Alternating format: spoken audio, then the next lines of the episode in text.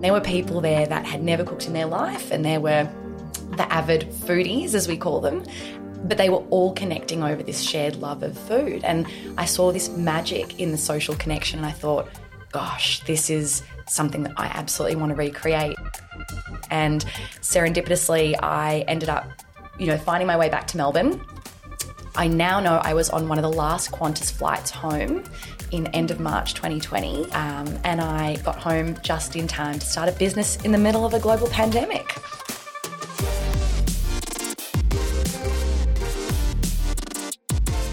When you think of law, you tend to think of suits, wigs, and courtrooms. One thing you rarely associate law with is food. So, what would motivate not just one but two young lawyers to leap out of a legal career and start something revolutionary in the food business?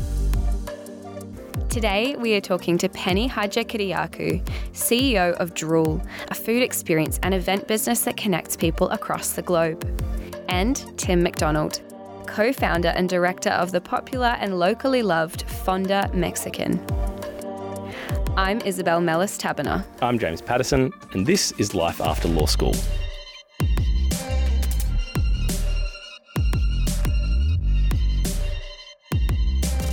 So, while I've mentioned the positions that you hold, uh, I want to start by asking how would you describe what you do and who you are? Penny, I'll start with you. Wow, that was an awesome introduction and quite surreal listening back to who I am today and where I've come from. Who I am today is a lawyer turned, I say, entrepreneur. Bit of a little Oh, food pun there, yes. like that. Um, and I feel like I'm still figuring it out, but I'm on my way. Yes. Tim. Um, I'm a law student turned uh, entrepreneur. Um, uh, whilst I own a food business, I, I got involved more from the business side of things. So it wasn't necessarily, it didn't stem from a passion for food. But a little bit like Penny, I'm at a bit of a crossroads and, and still figuring out who I am and, and what's next at the moment. Can you take us through uh, a moment many years ago now that set in motion uh, your business, Fonda Mexican? Because we're thinking of a time pre the Mexican food boom in Australia. So can you take us to that moment and, and what started? Yeah, uh, well, fortunately, there is a moment, so I can answer the question. It was in 2007, and I was on exchange um, in America, and I'd been in, I think it was New York or LA before the, um, the semester started. It was in Indiana at Purdue, so sort of middle of nowhere. And in LA, New York, I'd seen quite a few of these fresh, contemporary um, uh, Mexican restaurants that we didn't have in Australia. All we had was Montezuma's and Taco Bell's. And then I got to Indiana, and there was this fresh Mexican food even in Indiana. And it was a it was a Chipotle store that I was in in 2007 in September, and that was where I just thought Mexican in this country has gone well beyond sort of LA and New York where you'd expect it to be. It's so much uh, more vibrant and fresh than it is in Australia. This is a this is a business model, and I'm going to do it. Um, so there was a there was that moment, and the next week the local council was running like an entrepreneurial workshop day where you go along.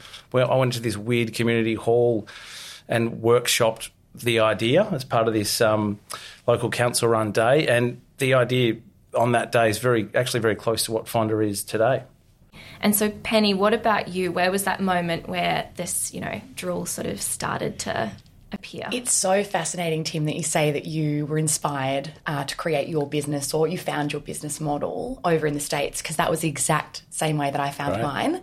Um, I had the opportunity to live in New York and I went over there with no job. I left everything at home and I had no idea what I was going to do, but I knew that I had an entrepreneurial spirit. So I wanted to understand what it was to be an entrepreneur. So I thought I have to go work at a startup and I knew I wanted to work in food. So I went over and I started applying for jobs, and the first job that came up was a food experiences startup. Um, and I thought, gee, I've never heard of this, but why don't we just give it a go? And the irony in when you put something out to the universe, I'm a little bit spiritual, so we're going to get a bit woo woo. Um, but when you put something out there and you make these affirmations of, I really want to do this, and you know, draw these opportunities to me. Not only did I work at a food startup platform. It was in a WeWork building um, in the basement set up by Columbia University, and it was their startup lab, which was so I was surrounded every day with young founders, um, MBA graduates from Columbia, who are all starting their own business. So I was in this basement in New York, surrounded by young founders, being like, wow, if they can do it, I can do it. And yeah, so I, I, started working at this food experiences platform. I'd never known what that was, but this platform was offering things like cooking classes and cocktail classes and wine tastings all around the States. And I think for them, it was about scaling and bringing this experience to as many states as possible. But for me, when I was in those experiences, I would watch complete strangers come together and bond over food. And there were people there that had never cooked in their life, and there were the avid foodies, as we call them, but they were all connecting over this shared love of food. And I saw this magic in the social connection, and I thought, gosh, this is something that I absolutely want to recreate. And serendipitously, I ended up, you know, finding my way back to Melbourne. I now know I was on one of the last Qantas flights home in end of March 2020. Wow. Um, and I got home just in time to start a business in the middle of a global pandemic. Yeah, that is that's something we've got to talk about. Like how has your business changed? You know, how have you reframed your business and found ways for it to thrive? I know I know for you um, I know because I've been involved in some of the cooking classes, um, that you've found ways to, to sort of pivot. But for both of you, you know, how's COVID affected what you do?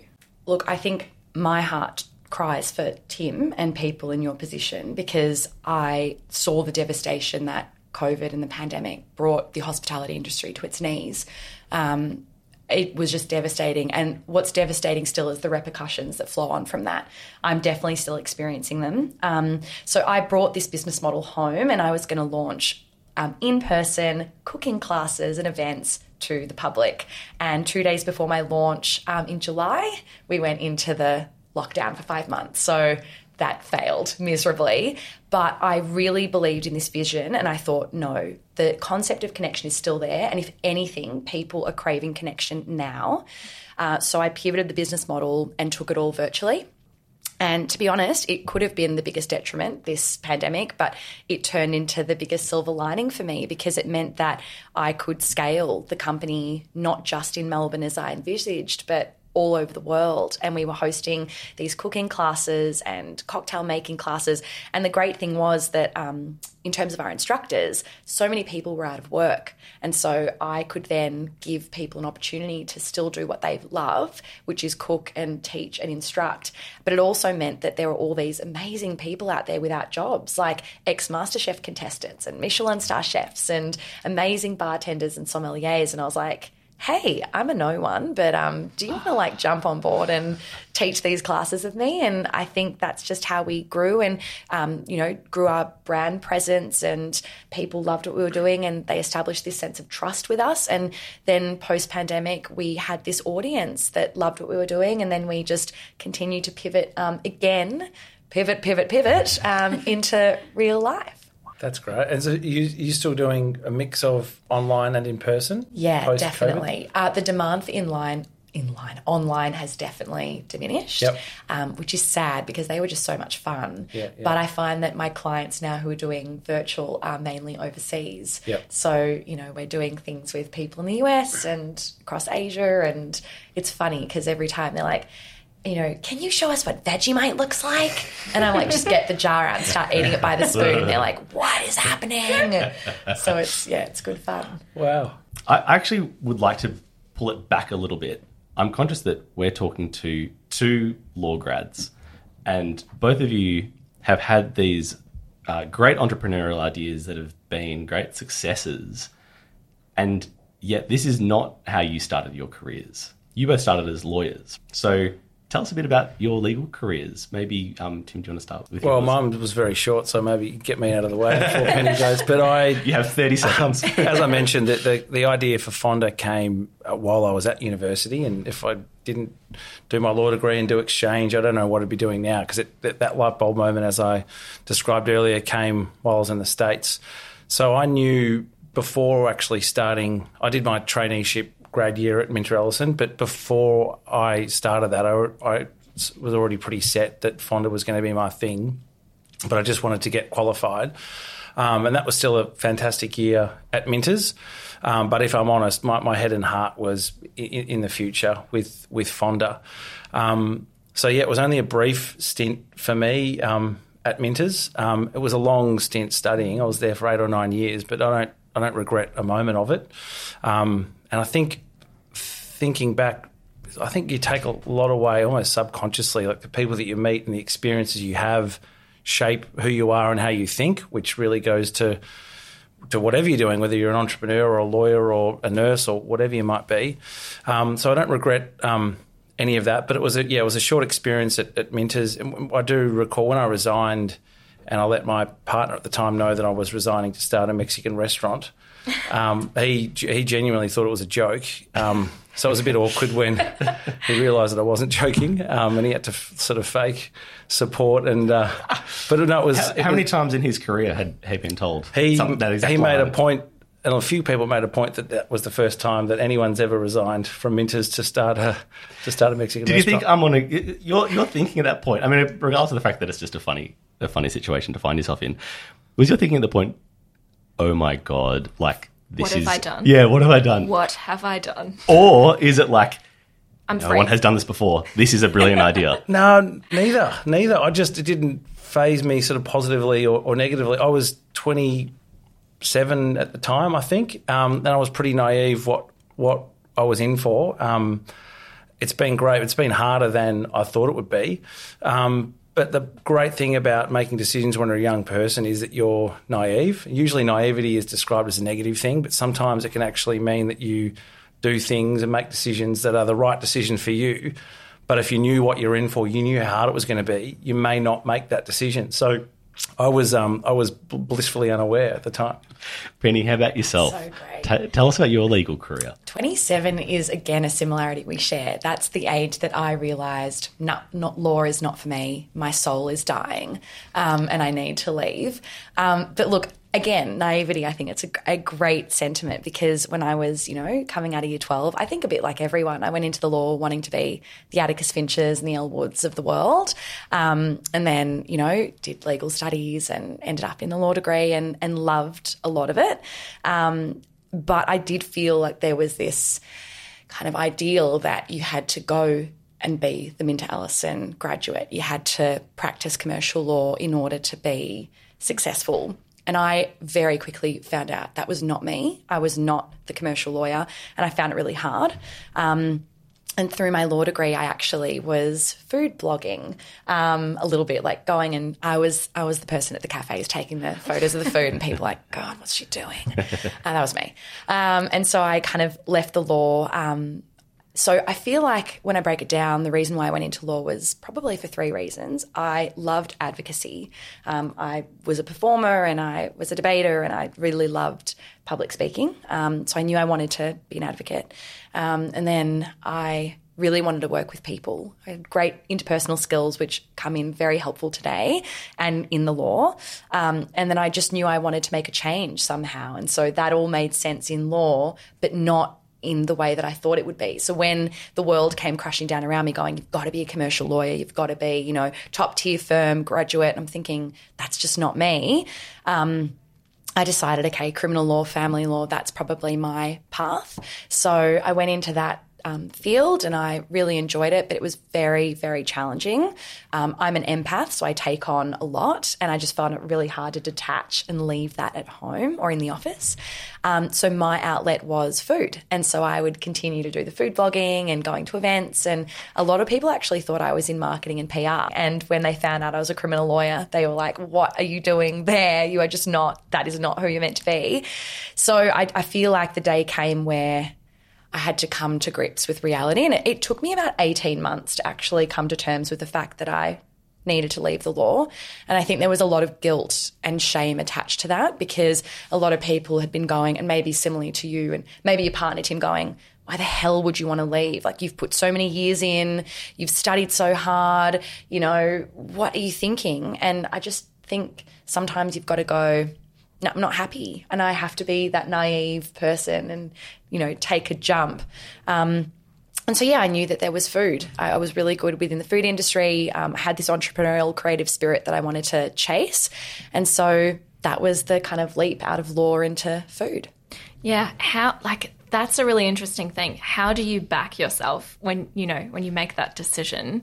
Um, because you will have people sort of looking at you and thinking you spent all these years and you committed so much time to this. You know, maybe you need to just try a different pathway in law. Um, so I suppose, yeah, I'd like to know beyond being naive and having the benefit of that.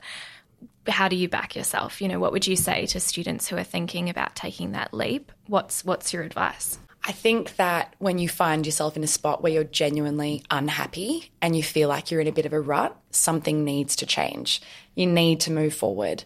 And I think that I always was fearful of, you know, life is very short. And if you don't take the chances, you don't take the leap of faith. I never wanted to look back with regret. So it was a very hard decision. And it took me 18 months um, of being in denial, really, and going, no, no, you can stay in the law. You're fine in the law. And then I'd go, my other angel devil on the shoulder would go, no, you need to be free. So um, I think that you need to surround yourself with people who believe in you. Um, so I, I want to say how grateful I am for you doing this podcast because at the time when I was at uni, I did feel like a bit of an imposter. I felt like I was in this sea of students who are super competitive, um, wanting to do things that I didn't necessarily want to do, but I thought I had to do um, because I didn't know what my options were. And I think that yeah, so I'm, I'm very grateful for this podcast existing. And it's funny because it's not as if I really needed the podcast back in my uni days, but it was at that number 27. It was when I was coming out of the law and having all these people saying to me, What are you doing? And I needed that voice to tell me, actually, there's so much more that you can do. Um, so it was kind of in my later 20s that I needed that, this advice. So I know I know you both felt that you needed to take different pathways, but I think you both felt empowered and emboldened by what you'd learnt to take those pathways. So, can you tell me a little bit about the skills and the things you learnt during your law degree that you've taken forward with you? My initial response to that question is I don't think I've ever really had a strong link in my head or felt required to practice law after studying law. And it's a question that often comes up if you studied law and didn't practice. But there's a lot of degrees where people don't go on to necessarily necessarily practice in that profession they may have studied. And I do think that law graduates put unnecessary or unjust pressure on themselves to practice law or not practice law. Most people in most other degrees don't overthink it like law graduates seem to, or don't feel the pressure to stay in the vocation that's linked to their, their tertiary education. So I just saw university as a great experience, a life experience, not just what I learnt, but who I became, the friends I made, experiences that I had. But um, when COVID hit and things looked like they were really going to be tough, I, I had a very serious, um, uh, well, seriously considered going to the bar. Mm. So I'd been 10 years out, um, and going to the bar is something that I think I'd enjoy. I ended up not doing it because I didn't think I'd be good enough to to um, to be successful. Um, I did a whole lot of research speaking to to barristers, um, and they were all so freaking impressive that. Whilst they were really helpful, it also helped me realise that I wasn't going to cut it, um, going toe to toe with them. I love, I love that you did have that moment though of realising, you know, that door is still open to you, mm. and you know, this. I think people do have on average about seven is it seven careers yeah. in their lifetime? Yeah. Something like that. I feel like the number's rising all the time. But you know, you might go back and have a totally different career at some point. You might go back into the law. And I, I do think that's good to know that door is still always open to you. Definitely. Um, I think you can go back. Yeah. To anything, yeah. you know, and I think having that legal degree behind you is invaluable. It makes you more credible, um, and I think I, I agree with Tim. It just shapes life skills. Um, you know, as you said, yeah, we'll look at contracts or, um, you know, uh, especially with COVID pandemic, I was constantly looking at my terms and conditions and how to go about cancellations and refunds and trying to, you know, navigate and mediate um, issues and problem solve. Um, but I think back to it now and it's very much shaped who I am in the sense of I am, you know, very um, objective and realistic now, and I can remove some of that emotion. Um, and I think for me, it's been people skills, um, being able to articulate and communicate and mediate and um, work with people from all walks of life. Uh, one thing I really valued, well, many things I valued at Monash, but um, two things I really valued was um, taking the opportunities that were given to me to do co-curricular things. So I worked at a um, with an organisation called PLEA, and it was the Prison Legal Education Asso- uh, Association, um, and we ran it out of Monash Springvale Legal Service. And so I would be going to prisons and running seminars and workshops for inmates because I always knew I want to be a criminal lawyer. So in order to do that, I need to understand my client, and they are mainly in prison. So I went and worked with them in prison and just developing those um, personable skills, you know, being able to adapt to your environment and dropping down um, or raising up, you know, your audience so that they would trust you and believe in you and want to be on board with what you're preaching which very much um, is what I'm all about now. Um, but also, I worked at Springvale Monash Legal Service. I did the um, kind of program, the clinical practice, and I think it should be a part of a legal degree because if anyone wants to be a solicitor in any avenue of law, I highly suggest, just like in the medical degree, they make you open a you know cadaver and get in there. I just feel like students should be, you know, roll up their sleeves, get into the clinics, work with people, you know, from lower socioeconomic backgrounds because it just um, empowers you to empower them, strengthens your communication, um, and just, yeah, it, it's wonderful for life skills. Yeah, it is one of the reasons that our um, our grads tend to be more job ready because Yeah. they've had that opportunity to actually do the things that they're learning about. And it's a great weeding out process as well. You Yeah, know, similar similarly to doctors, it's like you go in there, you work. I remember my first client in um, Springvale Monash Legal Service, and they were uh, elderly grandparents who were in a custody battle for their grandchild. And I remember going into that room and going, just give me one second. I'm just going to pop outside. And I just bawled my eyes out. I was so emotional and so rattled because this was real. Like this was real life. And I, I was helping them, but my decisions, my advice would shape their life decisions. So I just felt that immense pressure, as you said, Tim, going out, going, oh my God, this is so much pressure on me. And one piece of advice that my um, instructor gave me at the time, she said to me, look, you need to hold it together, pull yourself together. I was like, whoa, okay. And she's like, you are not a psychologist. You are not a social worker. You are not a therapist. You are not their shoulder to cry on. You are a lawyer. And today they are here to get objective advice from you. And if you offer them anything else, you would actually be giving them a disservice. Mm. Just to stick to your job. And I was like, whoa. And uh, yeah, I think that some people may not be able to handle it. I was on, I was on the verge. I, you know, but I went down that path, and now I'm not no longer in that path because like I couldn't handle it anymore. I'm really interested to, you know, have heard both of you sort of see this path in front of you that you've wanted to take, and you you go along it, and it's taking you into weird and wonderful places. What keeps you on that path? What's what keeps you going? I think, as Penny said earlier, just enjoying what you're doing um, at any point in time, and that will that will change. For me, at that point in time after Minters, when I left Minters, I was I actually really enjoyed it. I liked the environment. Um, I was in the tax department, so I couldn't say I loved the work I was doing, but there was nothing wrong with it. But at the time, it was the right time and place for me to to start the, the Mexican business. But seven years later, COVID hit the business had grown, so it wasn't Fonda's not necessarily like an entrepreneurial thing for me anymore. It's I play a very passive role in Fonda. There's a general manager and whatnot.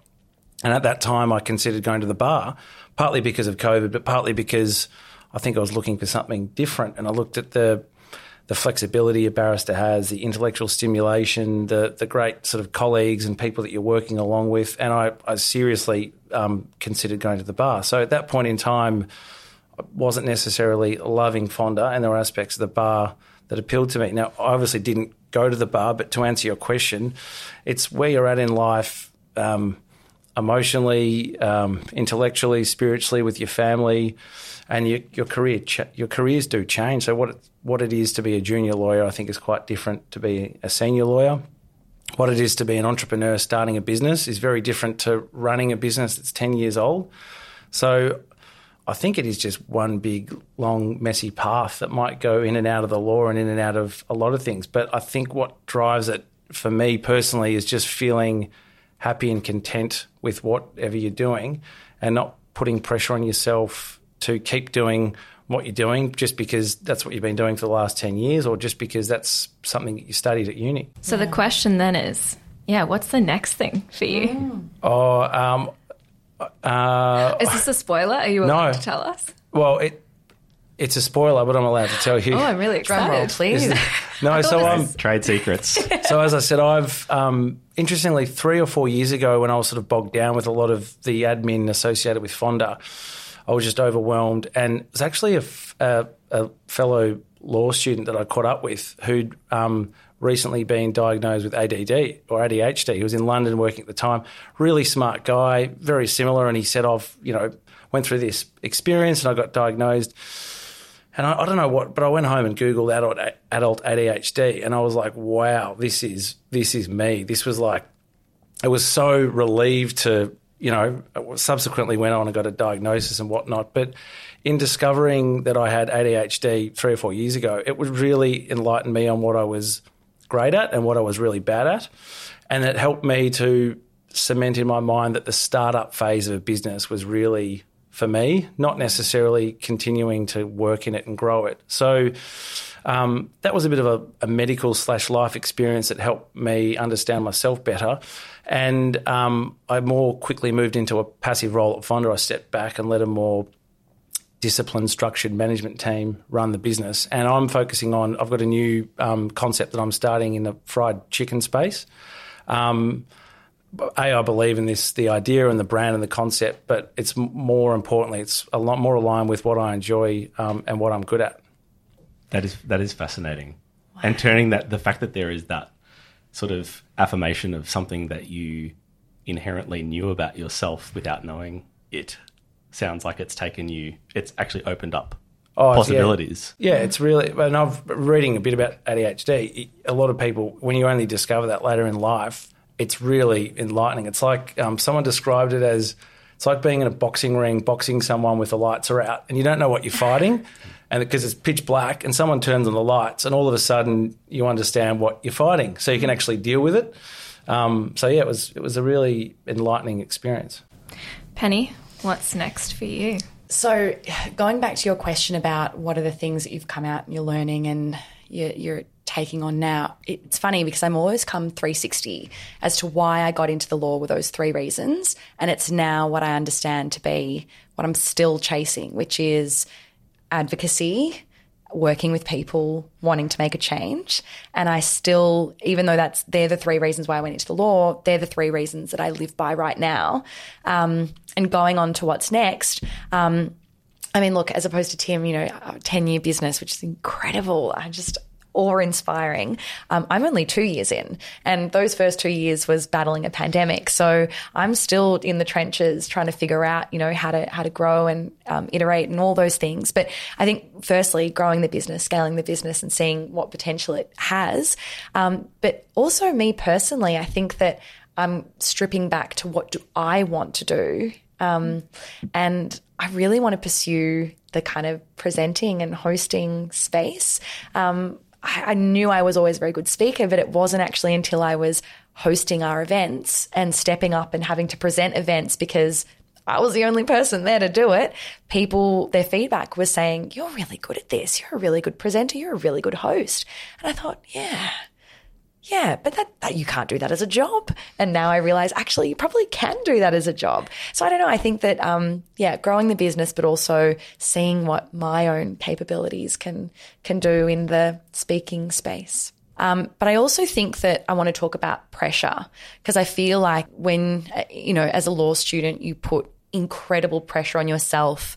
Your peers put pressure on you. Um, the subjects put pressure on you. And look, there were some subjects that I I loved, and there were some subjects that I didn't love. Examples. Yes, we Yeah, need names. okay. We need names. Names and unit codes. Names and unit codes. codes. Okay. So I'm a bit of a nerd when I say that there were a, a couple of subjects that I loved. So um, because I love advocacy, um, I love trial practice and advocacy. And that was taken by um, Justice Hampel, George Hampel. And that was incredible to be sitting in a room with a former, very senior judge teaching me how to cross examine. That was incredible. Um, I also loved, obviously, the Springvale Monash Legal Service. And um, I was very fortunate to have the opportunity to go and study abroad in Prato, in Florence. Best time of my life do it if you can do it. There is a university for law in Florence. You go and live your best life with your friends, and you're being taught by these incredible um, teachers and former judges. And um, one of my favorite subjects was um, comparative sentencing. And I was in a room with students from all around the world. Um, and it was actually um, Arie Freiberg's last class that he hosted as the Dean of Law uh, before he went to go full time as chairman at the um, Sentencing Advisory Commission. And we sat there and talked about, you know, how would you charge someone with this case or, you know, of murder in Australia versus in America versus in Canada versus in Israel? And just kind of broadening my mind with all of these international students and having this comparative view on law and people was just incredible. So that they were my favorites the bane of my existence in my law degree Yes. was property law. It was the worst. I actually, I actually bring it brings me back trauma, um, purely because I just could not get my head around it. I couldn't, and oh, okay, I'm going to do this. That's Um, why I failed. Okay, I'm, I'm so thank you. Okay, this is why I brought this up. Thank you for saying that because the word failure should not be such a scary word. When I was doing property law, I just couldn't, I couldn't grasp it. And apart from my family, no one knows this. I've never breathed this out loud. I failed property law. You heard it first on Life After Law School. I failed. Breaking news. I was so devastated and so ashamed. And I actually like had to pretend around my peers that like, yeah, I'm just, you know, going into this building. It's not property law. They've finished up in there, run to property law again. And it was just the worst. I, I personally felt like a failure. And I feel like it's so important to say, not just to students, but anyone in life, like you've got to fail sometimes and you've just got to admit defeat. And, uh, you know, the second time I did it round, I was like, oh, now I get it. But this is this is a wonderful. I'm glad that I could bring that out of you. It's property B. Failed property B, that was Yeah. me too. Worst of all the properties. um, how about you, Tim? Any, any subjects come to mind? The only thing I I really love studying law. I just, um, I really enjoyed the the subjects, the intellectual stimulation. Um, yeah, I don't think I ever really had a strong interest in being a long term commercial lawyer, um, but it didn't stop me enjoying um, the subjects I studied. Just thinking back now, and I'm trying to phrase things that might have meaning. Um, I just recall a lot of advice um, in year 12 and at university that I can see retrospectively that it was real and meaningful, but it didn't resonate with me at the time. So I'm just, I'm hesitant to share any thoughts that is going to be another, like, yeah, we've heard that before. But um, I think just to be open minded, um, I would encourage anyone at Monash or any university to be open minded about what you're going to get out of your university degree. I'm not a lawyer, but I met my wife at law school. I got the idea for my business when I was on exchange at law school. Um, most of my closest friends I met at uni. I had probably the best eight years of my life. So just being open minded as to what you might get out of it, as opposed to a direct path to a to a career. Um, this is going to sound cliche, but what you choose to do after after law school, that's just like that's just your next decision. It's not um, forever. Um, it doesn't feel like at the time. I just remember feeling like that decision was that was it, and that's what it was going to be. But with the benefit of hindsight, it, it is just your next decision. That's all it is. Um, and a quote that I heard, I think I heard it too late because it was well after, um, well into Fonda, but someone said, think about what you want to be doing, not what you want to be. And that resonated with me because I did get sucked into the vortex of being a commercial lawyer at a at a top tier law firm, but I had no idea what that actually meant, what they do day to day. Um, And if I'd looked further into what they do day to day, I would have realised that that's actually not what I want to be. So just differentiating what you actually want to do, like think about the tasks and the work setting that you enjoy and, and, and what sort of gives you a buzz in life, and then finding a, a career or whatever it may be that fits that, rather than this ideal of being a lawyer or a nurse or a whatever it is. Some people think they want to be an entrepreneur and they become one and they hate it, but they just they were um, attracted to the idea of being an entrepreneur without understanding what it actually meant on a day to day basis. Yeah, I agree. That understanding what do you want to be spending your time on, not the title you want to have. I think that's a really important distinction. Absolutely agree. And to try all the things. Try all the things because I think um, life is short, but also your career is long. Um, one of my business mentors uh, did this excellent exercise with me when I was, again, just in this mind warp of where am I, who am I, what am I going to be? Um, and he drew this long line across the whiteboard and he said, okay, this is birth, this is death. And he said, the first 25 years is like education, figuring it out, travel, have fun.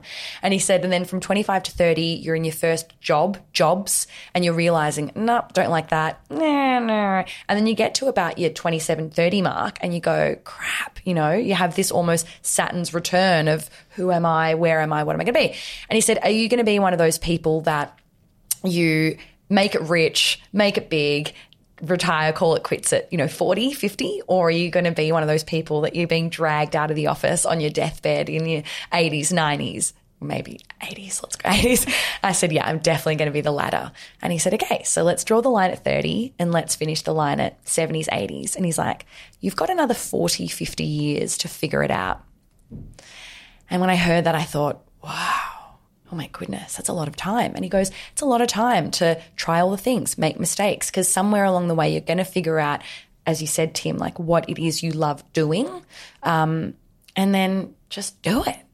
I think we could keep going for a long time, but um, thank you, Penny and Tim, for joining us today. This has been a really thought provoking conversation.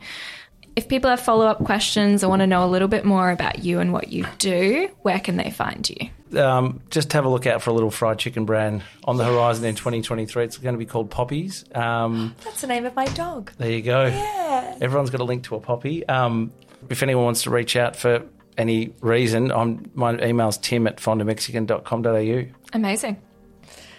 I will spruik. I will spruik the hell out of this. Um, so you can find us droolexperiences.net.au uh, and our handle is drool.aus.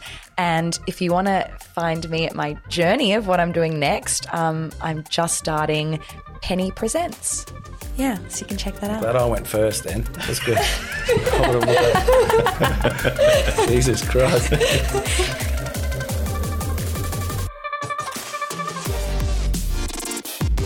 That's Penny Hadjikiriakou, CEO of Drool, and Tim McDonald, co founder and director of Fonda Mexican. Life After Law School comes to you from the Faculty of Law at Monash University. For law courses, industry partnerships, and more, head to monash.edu slash law.